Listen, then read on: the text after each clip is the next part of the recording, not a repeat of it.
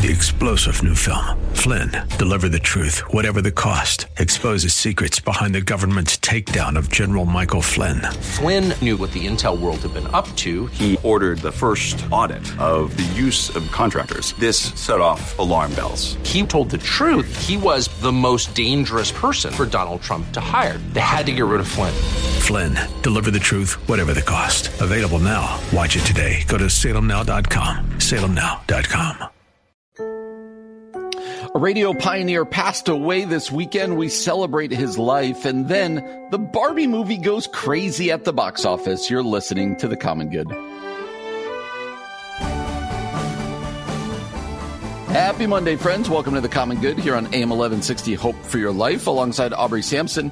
My name is Brian Fromm. So glad to have you with us on this Monday afternoon. Aubrey, how was your weekend? It was really fun. Yeah, good. Uh, Kevin took our youngest to a camp with Willow Creek over the weekend. So it was me, a boys' weekend for me with my other two sons. And I did participate in the big Barbenheimer uh, weekend, which I know we're going to talk about later but yeah, a good, enjoyable weekend. And it was sunny and, and beautiful. I'll talk later about the fact that our air conditioning did go out again and some other things are happening that wasn't fun. But otherwise, I had some enjoyable memories. What about you, Brian? Well, I didn't know that I had more work to do this week, but now I know I have to set up a GoFund for, GoFundMe yes. for you. Thank with, you. I, uh, I, I'm, I will take it and not feel bad about that. Thank the you. many things you're going to share about later that are going wrong in your life. uh, so, uh, my wife Carrie was away with Jackson. He had his like last away baseball tournament, so they were away together, mom and son, fun, having fun. Fun. So it was me and the girls. It was just me and the girls, and uh, it was a ton of fun. But I, I felt like this, like I was like, all right, I'm with the girls. We're going to do all this fun stuff, and we went out to dinner. We went and walked at Blackwell Forest Preserve. We walked around downtown Naperville, ah. and it felt like I was like, I'm gonna, I'm gonna pull this weekend off. So we had a good old time. It was how fun! Was fun That's, home. I love that. It was fun to be home with the girls. Uh, Aubrey, this is where I wanted to start, though. Okay, uh, I want you to. Th- so last week I shared like uh, my most embarrassing moment, right? Getting ejected from a from a youth baseball game. Uh, which, by yes. the way, I shared with, uh, I used it in my sermon on Sunday. My church, they got to hear the story of me getting thrown out of a youth baseball game and they appreciated it. Did they like much. it? I love that you told it. So, because, yes, it, it drew many, many a laugh. Uh, so, being that I will share hard things about myself, I'm going to brag on myself for a second. Aubrey, what is the best compliment you could get? I want you to think of oh. this right now because I got one of one of the best compliments I think I could ever get. What would be like? I'm putting you on the spot here. Yeah, Top well, of the list compliments. The hard part is it kind of depends on who it's from. You know what I mean? Like a little bit of the point. Yep. Like my kids, mom, you're the best mom ever. That kind of thing. I, you're you're a friend. You know, like I trust you. That kind of thing. Husband, my Aubrey, I see all the things you do for our family. I love you so much you know, just someone on Instagram, like, thank you so much for what you do. You've helped me see Jesus. You know, that's, you know what I mean? Like audience, yeah. audience specific. Why? Okay. Why? Did you get it? Did you get yours? Aubrey, last night, my 14 year old daughter, as I was cuddling with her, she's going to bed. We had a fun weekend. She just goes, we we're in a conversation. She goes, you know what? You're a cool dad. No, she didn't. I was like, get me a t-shirt now. Get me a mug. Get I, me a keychain. I've lived my life. I've lived my life. I've done everything I was supposed to do. I can go now. That's right. Amazing. You can take everything else away, right? I don't uh, need to, I don't need a successful yeah, radio show or a dad. good pastor or a big church. Oh, You're a cool dad. You're Come on. Cool dad. I love it. I love it. I love it. I love it. Oh, so that's precious. You're going to start cool dad when you and I leave the uh, studio, we oftentimes will be in the parking garage and both our car. You love to sit in your car forever, so I never I really quite know when you're pulling out. But sometimes you pull out right behind me, you're going to see a bumper sticker that just says "Cool, cool Dad." dad. Cool Dad on board. you're going to have like the Michael Scott's World's Best Boss mug. I'm going to have cool a mug. Dad mug. Cool Dad mug. I'm going to live. I'm going to lean into this in every way that I possibly can. I was like, you know what? I am a cool dad. that's true. You're right. So what did you say when she said that? I said, well, that's awesome. I said, yeah. I think I joked with her like, yes, yeah. I am. But then I was yeah. like, Oh, that means a lot, sweetie. And then I told her how much fun we had this weekend. So Aw. it was it was all good. And so then I ran into my other daughter's room and I'm like, "What do you got for me? What do you got? What are you going to me? say? Because here's what your sister said. So Can you top can you this?" step up? Uh, well, we're glad that you are with us today on a Monday afternoon. Aubrey, many people might not know, and to be honest with you, until recently, I didn't know the name Stuart Epperson, E P P E R S O N. Stuart yes. And you feel ba- do you feel bad that neither of us knew the name? Because I feel like we should. So I didn't, I knew of him before this, you know, past weekend, but Mm. on July 17th, so a week ago, uh, Stuart Epperson passed away at the age of 86. You might be wondering who he is. He's the co-founder of Salem Radio, which you are listening to us, uh, listening to us on right now. In fact, not just Salem Radio, but the Salem Media Group, which now is podcasts and books and all this other stuff. Uh, but at the age of 86, Stuart Epperson. And so Christian Today wrote an obituary, basically an article about him in which he co-founded Salem Media, Mm. uh, with his brother-in-law. That's and so now it cool. is, uh, it is grown into kind of all of this. Uh, so, uh, yeah, I thought it important, not just because we're on one of his stations, but also because I don't know, we all know like the big forward facing, frontward facing people yeah. Right. Right. the influence in Christian media, uh, which is uh, our lane, but also in conservative political arena, Mhm. right? You think of AM 560 Right. uh, here in Chicago. I mean, this guy has had an immense amount of influence that people don't even know about. Right. And I also think um, someone who was ahead of his time, meaning Mhm. he he took Christian preachers and like you're saying, politicians and different stations and kind of said, look, people are listening to the radio. Now we know times are changing and they're streamloading podcasts, which Salem has that now as well. But like I think he was ahead of his time in giving voice to some Christian uh, folks, some preachers, some Yeah. conservative politicians saying, "Hey, let's reach people through the radio." When it was, you know, back in the day, it was like just on the newspaper every once in a while. You could read a sermon in a paper s- some Sunday, or you could, you know. So he, I think, hasn't been credited, but I think could be credited with advancing Christian communication publicly, Right. which is really interesting. Right. And so uh, I know, especially on the political side, people have their opinions and stuff, but Sure. uh, a again, and I think we're reminded of the number of people out there. Like years ago, Time Magazine named him one of the 25 most influential evangelicals I did uh, not in know the that. world. Wow. But you think about it, there's all these people in the Christian world, in the entertainment world, or we're a political world who are kind of behind the scenes, yeah. who are bigger deals, having greater influence than the people we listen to all the time. Mhm. And I wanted to read one quote from him because I thought this was an interesting quote that really speaks to a lot of things in all of our lives. He said, uh, they didn't have a grand plan to build an influential media empire. Here's what he said about that. As the doors opened, we felt compelled to walk through them. It's not exactly what we set out to do, but God has always made a way. And later on, he says, we didn't have this grand plan, uh, like this five year, 10 year, 20 year vision.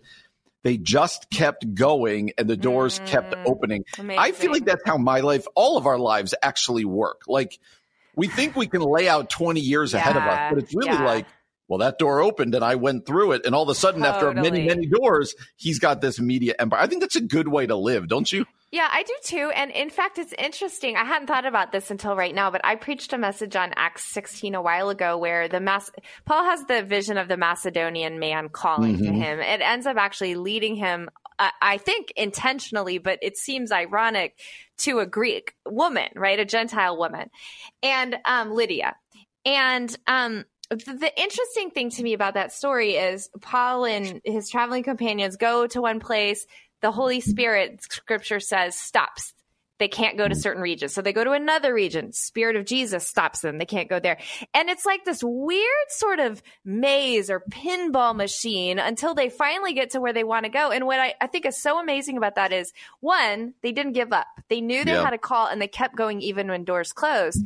And two, they didn't have a map, but they had a call.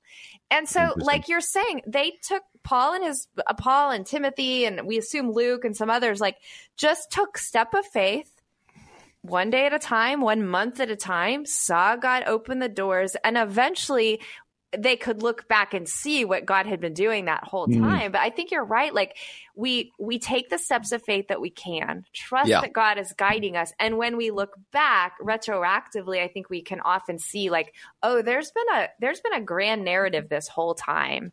That's right. I Um, think and, and yeah, so I think yeah, that's a great way to live life faith too. and see what God does. I know I've been reflecting some in my own life about the church because we've got some major changes coming up. And I, I, I look back to the even before we started, and it was like people are like, How did you end up where you end up? I don't know. I drove around there. It felt great. I talked to people like there were all these little doors that open. It wasn't this grand. There was no star like pointing to baby Jesus over where we planted the church. And so uh, anyway, uh, the life of Stuart Epperson. Thought it important to start our show just mentioning his life. You can read more about him at Christianity Today, many other places, kind of honoring him and his passing. Well, coming up next, there's a couple pop culture stories that I want. to I want to shoot to all fields here, This will be fun. and uh, and let's just talk pop culture. We're going to do that next year on the Common Good. AM 1160. Hope for your life. All right, I think one of the things we try to accomplish on this show is to help people um, engage pop culture with their faith, right? Like, what do Yeah. we do? How do we do that? Uh, and so there were some major just things that I saw that are not from the Christian world. I would not try to call all of these pop culture, but not from the Christian world. Usually when we go pop culture, Aubrey, we, we go, I like to go to the trials and travails of Harry and Meghan. I was just thinking that we're not talking about the royal family today. I read an article the other day about uh, the number of people in Hollywood who are distancing themselves from uh, Harry and Meghan right now, and Mm, the theory was they want to stay in the. right. You've been right stay- this whole time. The thing is, they want. Apparently, it's happening because a lot of these people want to stay in the good graces of William and Kate. Oh, And so- fascinating. So this is like who has more power, who's long term going to help them out more, maybe. There is uh, there, Interesting. but apparently, uh, not all is not well in the world of uh, the Duke. What are they? The Duke and Duchess of Sussex. Sure. Yep. Is that what they are? Yep. Uh, oh man. Oh man. If if they need a friend, they can call me. I've been loyal this whole time. I think- so- I think let's put it this way. I don't think we've done our last Harry and Meghan story on this show. I think there's more coming, uh, Yeah. whether it be weeks or months or however long It's uh, it goes. Something to look forward to for sure. So some people, Aubrey, are saying, and you uh, told me as I was telling you what I wanted to talk about, you're like, I very much was one of the people contributing to this, that being you. Uh, a lot of people saying this might be the biggest weekend for movies since COVID. Yeah, they Because say there was- uh, Marvel Endgame actually. Okay, because not even just the numbers, but the fact that two very different movies came out this weekend and kind of both took the theater by storm, right? Like Yeah, people just yeah. that being, in fact, what are they calling it? It's Barbie and, and Oppenheimer, but they've They're combined them it to Bar- be. yeah Barbenheimer, and some theaters were actually selling like double feature tickets, and there's all these memes about like you know with the two, with Barbie and the hydrogen bomb behind her, things like that, and you know, and they were events, right? Like for Barbie, everyone was dressing up in like pink or coming as their favorite Barbie, and Oppenheimer was shot on an IMAX camera or film and then showing it a lot of IMAX theater. So people wanted to go like for these experiences, which I think is really interesting. Like wasn't just go see this movie. It's good. It's like, let's immerse yourself in this whole weekend, which I, they were, I saw them both. They were both fantastic movies. So that helped. But I think that the like immersion and the experience also helped with some of this ticket sales as well. Uh, yes. And so what I do want to hear just kind of your reviews. You and I were talking about Barbie off air because my two daughters went and saw it. They loved Yeah. it. Yeah. But they both they're young teen not they're not young teenagers. My oldest daughter's 19, my other daughter's 14. Uh, I don't think they knew what they were getting into when they went. Mm, yeah. And so their initial response to it was, yeah, it was really good, but I, they were very aware that they were being, I'm going to use this. This is going to sound like a bad way to say it. I don't mean it as bad as it's going to sound. they both were very aware that they were being sold a message. Like there was Yeah. a purpose. And I Yes. read that a lot from people. I, this one, you got to tell people, hey, do your research. Yeah. But there were lots of moms who brought girls to it thinking it was completely something different Ah, than it was. yeah. Because I think uh, people need to know both Barbie and Oppenheimer definitely are are like like movies often are have a message that that they're trying to get out there. Oh, absolutely. I mean, uh, the yeah, you know, Bar. I, I mean, and I am here to say, I- I love the message of Barbie and and would stand wholeheartedly behind it. But it definitely had a message and a strong point of view. And um, you know, what do they call that in communication? There's the locution, the illocution, and the perlocution. The locution is what is happening. The illocution is what is actually being said, and the perlocution is what the creator or speaker wants you to do about it. Barbie was full of those things, and Oppenheimer as well. Obviously, one more of a historical drama than the other. Um, but I was a communications major, and I don't know that I know those words that you just gave. oh, you're not as smart as me. That might be why. I, was, yeah, that's I have a part of the College communications uh, Yeah, degree. That's part of the theory of communication is these, you know, communication happens on three levels. Anyway, we don't need to get into that kind of geeky, nerdy stuff. But yes, it had a message. It had a strong agenda. And I thought it was fantastic. So go see it. Down with the patriarchy. if you tend to if you tend to resonate with Aubrey Sampson, go see Barbie. Yeah, yeah, yeah. It's you know we don't need to get into this because this is nerdy and like I don't want to spoil anything for the movie, but it's a it's a, sort of a retelling of Genesis, um, leaving the garden. It's fascinating, fascinating. Kind of a, kind of in reverse. It's really really interesting. So, what's the name of the lady you said who made it? Because you Greta, said yeah, Greta Gerwig. She's the director of Little Women, which is my favorite movie of all time. She's also, although Barbie is up there now, she's also the director of Wow. Lady Bird. Um, and that she's been an actress as well, but um, she's an acclaimed director, and she's the first. This is the biggest opening for a female director ever. So now, Oh, wow. of course, she's kind of in a category of like a groundbreaker. so. Uh, my daughter and I were talking about her because I don't know if you're aware of this. Maybe you are. You tend to know these things more than I do. Um, this is where I get a little not about her, but just in general with remakes. Like I feel like if you're going to remake a movie or like take something that's historical or like important, you should stick to what the original message was. Yeah. So there's a lot of people talking. Greta Gerwig. Is that her name? Uh huh. Uh, has been tasked to remake Narnia, Interesting. or is at least in talks. And my, we had a great conversation, my daughter and I, because I was like, Wow. I don't know. Like, I don't think it's, I don't think people should take something written by Lewis or written by someone. I'm not saying she is going to change it, Yeah. but often what you see now is these remakes take it in a different direction or Now, a she did, different. she was very, very true to Little Women. Like, Okay. ve- very, true. And I'm not even I mean, saying this about her. Just when I hear someone's redoing Narnia in general, I'm like, ugh, really? Yeah. We're going to redo Narnia or we're going to redo. the Narnia movies were not good. The ones that came out a few years ago. So I, I actually would be, I'd be okay with the remake. But I hear what you're saying. You like want it to be true to the source material and not That's like, all. yeah, and not come with come with its own its own agenda or its own perspective or what have you. You don't want to lose, you don't want to leave a movie of Narnia where someone has remade it and you go, I'm not sure that's what Lewis ever said. Yeah, like, yeah, I'm not sure. That's a whole interesting conversation about like what is the place of art and can it exist outside of what the creator wanted, the artist wanted, or is it like a thing that is canon and can't be changed? You know, I mean, I Yeah. I think that's a really interesting thing. What obviously for especially for Christians who love Lewis and love Narnia, I think what they would just want it to stay true to like the theological story that's in there. And I do again in defense of Greta Gerwig, who obviously I'm a fan of. She grew up in a Catholic household, Yep. so hopefully there's some, the- you know, again, Barbie Yeah. was Genesis, so I'm telling And you. hear me clearly. This is less about Greta Gerwig, more about someone redoing Lewis's Narnia. And I'm like, uh, just be good. just be good to Just it. make it good, make it good. All right. So you would encourage people to see Barbie. Yes. Uh, Oppenheimer, I know it's got some, it's rated R, so it's got Yeah, some, I, yeah. I've already read in the background, you know, some, um, some nudity, some sex, but if, uh, if let's assume this is adults listening, would you encourage people to go? What uh, is that movie dark? What would you tell people about that movie? So it's a hard movie to watch. Um, not even necessarily for what you'd expect, uh, like a vi- it's not really even about the bomb. Um, it's more about the story around it, but it's hard because it's heavy and you kind of see, I mean, I, I'm not going to spoil anything, although it's historical drama, but it is kind of an exploration of power.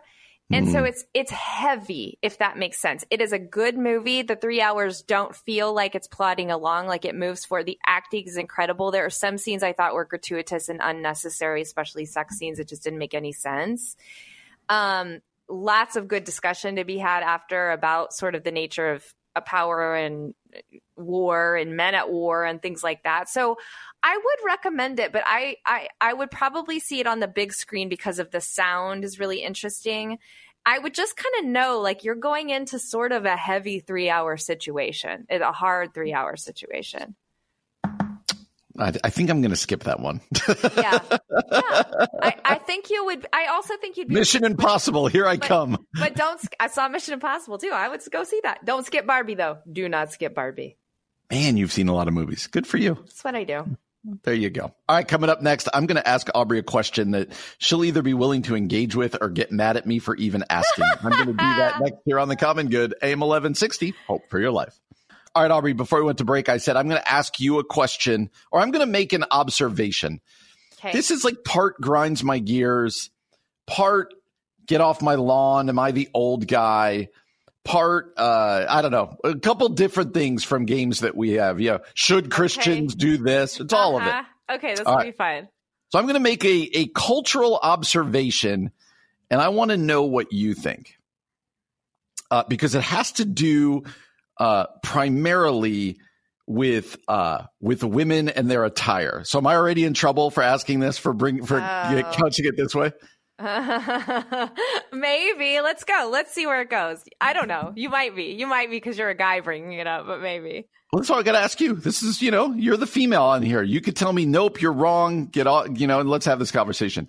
So I'm not even asking Christians. I'm just going societally as a whole. Oh, Okay. okay. Okay. Okay. So we all know the Societally as a youth group talk here that is, Yeah. but as, and we can have this as Christians, but let's start societally as a whole. I've never seen more, and I don't know, maybe it's just the world that I'm like my my community. I've never been around more people in pu- more women in public just in sports bras than I am this summer. it is. And I'm like, it is. I'm now like style. It the, I'm now to the point where I'm like I think as a culture we've gone too far. Like I think this should be like not allowed. And I not allowed I use in air quotes. What are you going to Yeah, do? Like how what are you to take right, people? I don't know. But it feels like I'm just going to bluntly say it. It feels like this is not an okay thing. because it's underwear. Is? Correct. Yeah. Yeah. Correct. And another reason I feel that way is that I know that I feel this way. If I was waiting in the car and either of my daughters or my wife came out in a sports bra, we'd have words. Like it wouldn't be okay. And so and why? Why? because it doesn't feel appropriate. It doesn't Okay, feel why? because it's got the word bra in the title. Well, what if it's just It called feel- your workout outfit? yeah, then see, what? I just think it's too revealing. I think we've we've gotten Too, too, revealing. comfortable. Not a, but what if you're at the beach? Is it just that it's out in public? Yeah, I think How is it different, different. than a, like a bikini or a bathing suit? Well, it's just 'cause then you're not. You're saying you're because you're not at the beach. are you good with guys walking into Starbucks next to you just in their boxer shorts? No, absolutely not. It, that's the same argument. Yeah, okay. No, that's what I'm asking. That's what I'm asking. it feels out of place. And so Yeah. it feels like, and I've raged to you before about how we're, we're now a society where everybody wears pajama pants and this and that. But, yeah. but this is different. And this Yeah. isn't even, believe me, I've given the youth group talk Yes. telling yes. the girls, Right. be careful for the boys' eyes, right? Like I've I've been guilty of that talk. I'm not even going from that. I think it I don't even know you need to help me. Help me process because I think it says something bad about our culture that we're good with this. That this is just like no, because it feels normal, doesn't it now? So And- okay, can I can I And I'll also like, hang it on guys. I'll also hang it on guys, but this feels smaller in our culture. I get it. I was at a stoplight the other day and there was a 50 year old guy who walked in downtown Downers with no shirt on. And I was like, buddy, no, you gotta put a shirt on, man. Brian, Brian, I'm telling you, that's my husband. Like we'll be walking like on the around the neighborhood, and he'll take his shirt off, and I'm like, "What are you doing, bro? Put your shirt back on, bro. Stop." Am it. I overplaying this? Uh, I, I am think there are, I? I think there are two things happening at the same time. So can I say what they are? I want them both. One, men cannot tell women what to wear. Period. The end. Goodbye forever. That conversation is done now. Okay. Can dads tell daughters what to wear? yes. And moms can tell daughters what to wear. Yes. Yes. yes Can yes. husbands engage their wives in the conversation about what they No. wear? I don't think so. Really? But let me say the other thing that's going to sound Okay. totally opposite that I think is happening at the exact same time. Okay. So, under the umbrella of uh, it is time for men to stop telling women what to wear and being the gatekeepers of women's bodies. Done, done, done, and done. Simultaneously, I think young girls and women are becoming way too comfortable objectifying and commodifying themselves and turning themselves into what I just said objects and commodities. That also has to change. And I, I just last week I I co-host the Nothing Is Wasted podcast, and mm-hmm. I interviewed Jessica Harris, who does a lot of work with women in, in the porn industry and women who are addicted to porn. And um, it was fascinating to talk to her about her experience. And this is all public. She writes about this. She speaks about this. Her experience as a young adult being asked to send pictures to guys, and she actually became a, a product of pornography because of Wow. some pain in her life. And the amount of pain and regret and heartache that she experienced because she did send those pictures. And she's here, she's a mom now, she's married now, but she is like, I turned myself into an object of consumption. Hmm. And and that to me was so striking because I think our precious young daughters are in the name of good feminism, which like I said, men needs to stop this, are also forgetting that like they can be used and they and for generations, like since the ancient of days, women have been victimized and commodified and objectified. And and um I think there is a line between I can do what I want, wear what I want, be what I want, be empowered, etc. And let's not continue let's not continue making women objects. Like so I I think modesty matters for both men and women. I I not not because of the male gaze. I'm sick of that conversation. Men do your own work and deal with your own lust problems. Um, but because we have to stop making ourselves like it's hard enough to be a woman in this world. This is what the Barbie movie was about. It's hard enough to be a woman in this world to turn yourself into just like something to be viewed on social media it doesn't allow you to take up the full space and the worth that God has for you. Hmm. So, uh, so again, two things happening at once that are going to sound antithetical, but I actually think they're very connected. So I want to ask you about one thing you said. This will Yeah. be for another day. I, Yeah. I disagree with you that guys can't speak into this, but I do think it's got to be. It's there's a nuance to it. Yeah, I think yeah. the way we speak into it has probably not been helpful. Mm, Um, that's good, Brian. Yeah. the word good. modesty, because I, I, I was actually reading an article that about this, and they were talking about modesty. You know, that was a buzzword again in the youth ministry talks that we gave, or this and that. But you brought it up. Modesty is an important virtue. Yeah. I would say in the Christian life. So too. We don't live in a culture that our grandparents lived in, where they literally went out in suits and they literally, you know, all And this stuff. It has been and yeah. it has been going down and down and down and down, right? Yeah. In terms of fanciness or whatever. Yeah. So, what does Christian modesty look like in this culture? How, what what do we tell our kids? Like, what's uh, what do we talk about? What do we say to the next generation about? Here's Yeah. the importance of modesty, and here's what it looks like. Yeah, I think this is a, a conversation that it feels ha- hard for me as a mom of sons because I'm not the Mm. one. I hear my friends that have daughters saying like, "I can't find shorts that are long. I can't find shirts that are long," and this True. is what their friends wear, and this is fashion, and so like. They're asking the question, how do I encourage body positivity? How do I encourage my daughters to feel confident and cute and on trend? And also, like, instill in them you know some like some dignity and some here's what power looks like so i i'm very reticent brian to say here's how you do it i i just think we know where it's gone wrong is when mm-hmm. it's been just about protecting the male gaze and not about protecting the young girls. And when it's been made into purity culture, like it's your fault, ladies, that your brothers are stumbling. Whatever that is has to be totally removed from the conversation. Somehow it's got to be about community, honoring each other, honoring yourself. But I don't know how to draw hard lines around that. It, mm-hmm. Something because I'm hearing these conversations from my uh, friends who have daughters. You know, since I'm not in it, I, I feel it, it's hard for me to say, well, here's what you should or here's what you shouldn't allow them to wear. I, I don't know. I think it's hard. But you're a dad of daughters. What do you and Carrie I, think? On some level, on some level, you know when you know, right? Wasn't that the old mm. Supreme Court line about pornography? Like you mm. know when you know, mm, like you know it when you see it. Yeah. And I know that's that's that is that's very squishy. Like yeah, you know when mm-hmm. you know, but there have been times where you're like, that just doesn't feel appropriate. That just yeah. doesn't seem yeah. right. Yeah. Uh, so let's talk about, and you know, our generation and their generation probably see things differently. Yeah, totally. Um, and it's never gone well if I'm like, you're not wearing that. You know, that probably doesn't go well either. right, but just, right. and I will be honest with my daughters, the conversation comes a lot better from Carrie than it does from me. and I actually think there's wisdom in that. Like it yes. maybe should come from moms and not from dads, you know?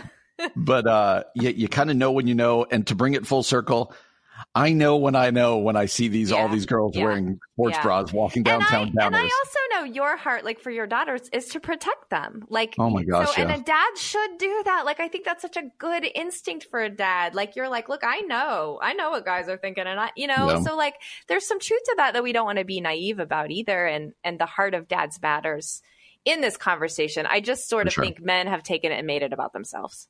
For sure. That's what we tend to do. So, coming up next. I want to hear some words from Pastor Derwin Gray. We're going to get encouragement uh, from our friend Derwin Gray from Twitter on uh, here next on the Common Good, AM 1160. Hope for your life. All right, Aubrey, you've got a friend. We've had him on the show before, uh, Dr.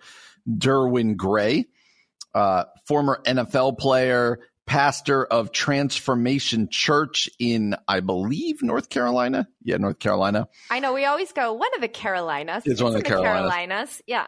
He is uh, the author of many books, including How to Heal Our Racial Divide. So Derwin's been on the show before, but he's one of those guys. When I see a clip of him on Twitter, I'm always like, I'm going to watch this. Yeah, he's so uh, and so uh, I'm guessing this might have been yesterday Derwin oh. was speaking about forgiveness and new life. And I just love what he does with it. So let's listen to it, and then I'd love to hear your thoughts. Okay. Christ Jesus is the one who died, but even more has been raised. I love when the Apostle Paul gets on his even more kicks. He's like, okay, Jesus died. You're forgiven, you're loved, you're righteous. But he's been raised from the dead and he's raised to live in you. Some of the greatest words that are honey to my lips and oxygen to my soul is that Christ has been raised to live in you. So if you don't follow Jesus, understand this. He wants to give you more than forgiveness. He also wants to give you his life. What good is forgiveness to a dead person? All right. What do you think? Derwin Gray, talk about forgiveness. Man. Talking about all that stuff. Uh, okay. I, I know this is not the point, Brian. So, but I feel like I have to say this every time. When I hear really good preachers, my, a little bit of my jealousy alarm goes off like, man, I'm so good. But I love that. What good is forgiveness to a dead person? And I think this is like so powerful because we sometimes like sort of truncate the gospel and only make it about one thing, right? Like you mm. Only make it about forgiveness of sins, you can go to heaven, or only make it about new life in Christ and not the forgiveness part. But the fact that he's talking about, look, when Jesus died, it was for the forgiveness of your sins and so that his spirit can make you alive. And mm. I just think it's so powerful when we get greater bigger, more robust glimpses into the work of Jesus's work on the cross, his soteriology, his saving power, like what does that actually mean for us? And you go, oh, it's so much bigger than we thought. Oh, it's so much more than we thought. Oh, it's, you know, like that to me is so, so powerful. And just the way Derwin put it, like, what good is forgiveness to a dead person? It's so true. Like, one, we need this message now, and we want to share this message with people, but also like Jesus makes us alive through the power of his Holy Spirit, through the power of his forgiveness, Yeah. and through what he's doing, you know, in the resurrection. And anyway, it's cool. What did you Let me- think? Yeah, let me make two totally non-important points. People should go back and watch this clip. First, he never looks at any notes this entire time that he's. I know, it's only a of the one-minute clip, jealousy. He just, but he's just nowhere talking. near his notes. He's Uh, not he's even near his notes. I'm gonna say teleprompter question mark, screen in But the back never- question Maybe, mark. maybe, maybe. Only to make myself uh, feel better. Only to make He myself has a feel better. stand up there, so I think there are Oh, notes okay. up there. There's a confidence monitor, though. I bet. Could be. Th- uh, secondly, when did the TV on the stage become a big thing with every big church? Is that a is that Andy Stanley? Do you think is that? I, you know, it's so funny. I don't know, but my experience, you know, I preach at this church in Seattle. At one season, there was not a TV on the stage. Now there's a TV on the stage. right? It's a, yeah, it's a thing. They like zoom in on it for their online services and then zoom back out. So you got the preacher standing by the TV. So it's something to do with like when it goes online or on TV. But yeah, when did this? I don't have a TV on. Do you have a TV on stage? your no, People would laugh if we put a TV on. We do I a think- screen, like a back, you know, Right. a behind a screen. It's the I new think it's- behind you screen. I think it's Andy Stanley. You think This is like an Andy he's the Stanley father. thing. He's the father of the TV. I think so. Because, well, the precursor to this, and then we'll get back to what Derwin said.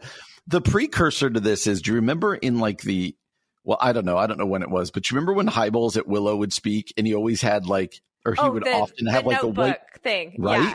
Yes. right? He would have that flip notebook. He'd be Yes. writing. I think that's the precursor to the TV I think you're right. because people would all try to do that or they'd have the whiteboard up there. Yes. And then I think it morphed into Andy Stanley having this big, t- having this TV next to him. And it always is a weird concept. I don't think the TV works. This is why it's a mega church thing. yeah. I don't think the TV works unless there's a picture being put up on a screen in behind the you. Yeah, Yes. I do think they do both. It's like you got the, Yes. the TV screen and the thing behind you. So two So there's two forms. I don't know why we're talking about this and not the message of forgiveness in life, but what this is now my question. What's the next? Like, okay, if it was Hybels in the notebook and then it was the whiteboard, which I, I do like a whiteboard sometimes on stage. And then it's the TV. What's post TV? Holograms, maybe. The hologram I think what it might be, and maybe this is already part of the TV thing, but I think it's the like I can touch the TV and move things around. So I'm like interacting with the with TV, the TV. right? I think that or might be it. a, uh, or this is where it's just all going to robot preachers. Oh, we're, we're, one, we're one step from AI. That's right. But to his message, this message of forgiveness, he's right. So many of us stop at, oh, my sins are forgiven. And that's huge. That's a Yeah. major, that is, that is worth celebrating mhm. uh, every day of our lives. But Amen. I think he's right that there's an even more, right? And it gets back to that last line of his, what good is forgiveness to dead people? Mm. um that it's all about new life in Christ that we've been that's right. born again there is new life i remember at an easter service once saying and i did obviously didn't make this line up this has been a famous line forever uh, that jesus didn't come to make bad people good he came to make dead people alive Oh, I love when preachers preach that. That's so good. Yeah. right and i think good. that's what derwin's doing here but i think a lot of us christians included fall back into Yes. a this is just about making bad people good all the time. I feel like that is my like just you know opening the door to my personal struggles. That's it. Like I'm like constantly like, am I good enough? Am I being obedient enough? Am I being faithful enough? Am I? Oh, I'm not. I'm not. I'm not. I'm not. Yep. I'm not. And I forget like oh, the message is we all fall short. like I just Right. you do. It's so easy to fall back into like oh wait, this isn't about bad to good. This is death to life. This is the hard part is there is transformation into Christ likeness that we're promised.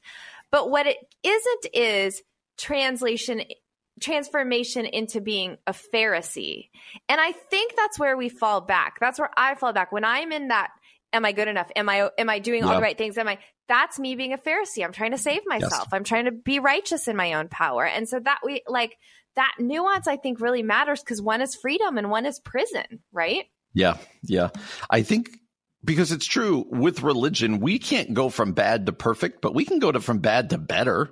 like yeah, I can make myself better right. and then feel good about myself. But this idea that apart from Christ, we are dead in our sins, dead in our transgressions.